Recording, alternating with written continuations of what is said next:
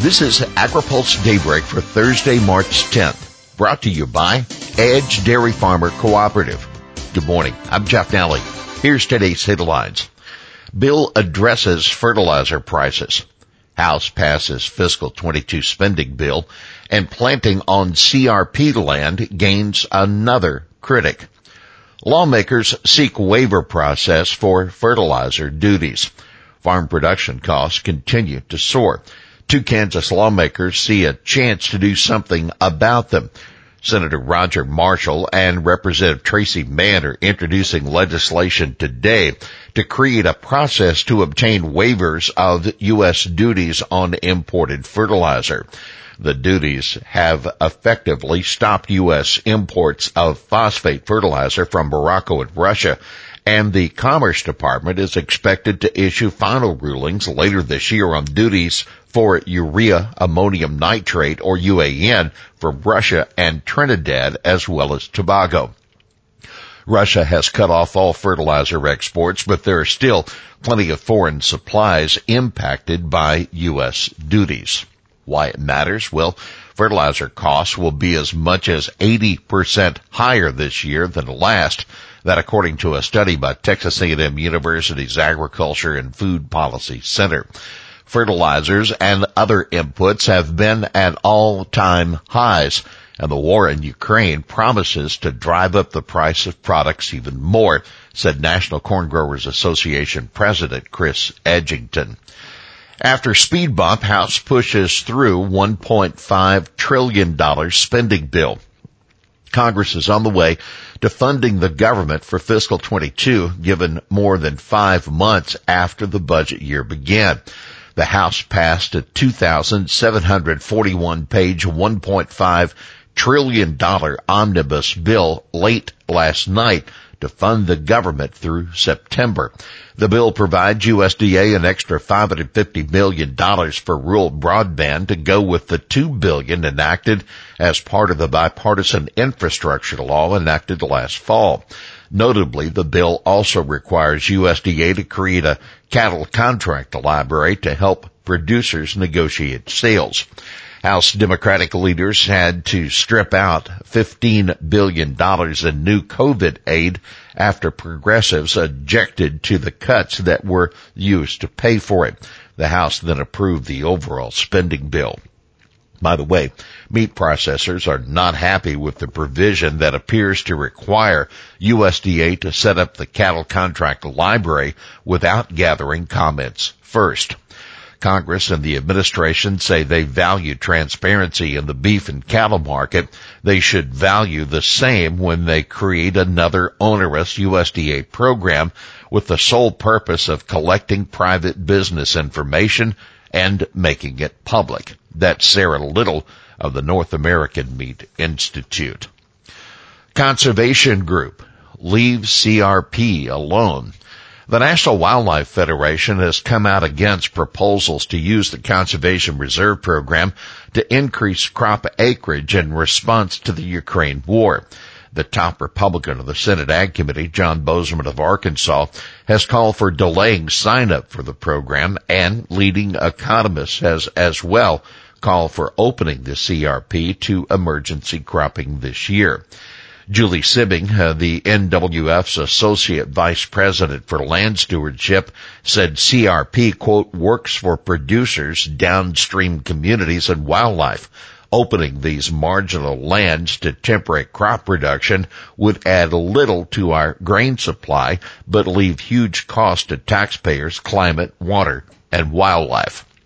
By the way, the war isn't having a major impact on global grain stocks so far, and according to the USDA report issued yesterday, it's still not clear though how much of their wheat crop can get harvested and exported. And there are fears farmers in Ukraine won't get crops in the ground this spring. Ukraine, a major global source for corn, wheat, and sunflower oil. We'll have more AgriPulse Daybreak after this. AgriPulse Daybreak is sponsored by Edge Dairy Farmer Cooperative, the third largest dairy cooperative in the country based on milk volume. Edge is a powerful advocate in Washington for farmers throughout the Midwest. Dairy farmers have always been leaders in caring for the environment, and they continue to lead in addressing changing climate conditions. Edge believes environmentally focused policies affecting agriculture should be guided by farmers, grounded in science, driven by the market, and sufficiently flexible to allow for innovation at the farm level. Welcome back to AgriPulse Daybreak. More than 200 House members are urging the Biden administration to halt its efforts to rewrite the definition of waters of the U.S. in the Clean Water Act because the Supreme Court plans to address the issue. In a letter to Environmental Protection Agency Administrator Michael Regan and Assistant Secretary of the Army Corps of Engineers Michael Connor, the 201, uh, the 201 lawmakers say a decision from the court in a case involving two Idaho landowners, quote, will have profound impacts on the agency's rulemaking process. The court agreed in January to take up the Sackett versus EPA to examine whether the Ninth U.S. Circuit Court of Appeals was correct to use the significant nexus test set forth by former Justice Anthony Kennedy in ruling for EPA against the landowners in a wetlands enforcement case. Arguments are expected to be held this fall. Rider preventing ESA listing of sage grouse in omnibus. Environmental groups are criticizing the inclusion in the omnibus spending bill of a rider that would block listing of the greater sage grouse as an endangered species. The rider, which has been in appropriation bill since 2014, prevents the Fish and Wildlife Service from considering the bird for protection under the Endangered Species Act, quote, even as the populations plummet to an unsustainable rate. Defenders of wildlife said a federal study found that they have declined 80% since 1965. The Bureau of Land Management is considering revisions to land use plans in sage grouse habitat, which makes about 78 million acres of BLM land, or about 45% of the bird's habitat. Brazil on pace for record corn production. Forecasters continue to cut estimates for Brazilian soybean production this year, but the country is still on track to produce a record corn crop with its second safrinha crop leading the way. That according to the latest data out of the USDA's Foreign Agriculture Service. Overall, Brazil is expected to harvest a total of 114 million metric tons of corn for the 21-22 marketing year, a 27 million ton increase from 2020-21. Brazilian farmers started planting the second season corn after their soybean harvest in February, and that is expected to continue through the month of March. Here's today's She Said It. I would like to express our respectfulness to your decision that allows the UNAF to join COPA and COGECA as a partner organization. Unfortunately, it happens in light of the ongoing war in Ukraine with our country paying the highest price for it.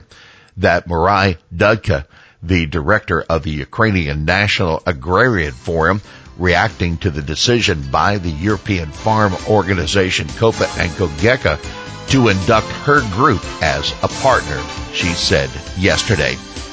Well, that's Daybreak for this Thursday, March 10th, brought to you by Edge Dairy Farmer Cooperative. For the latest news out of Washington, D.C., visit agripulse.com. For AgriPulse Daybreak, I'm Jeff Nalley.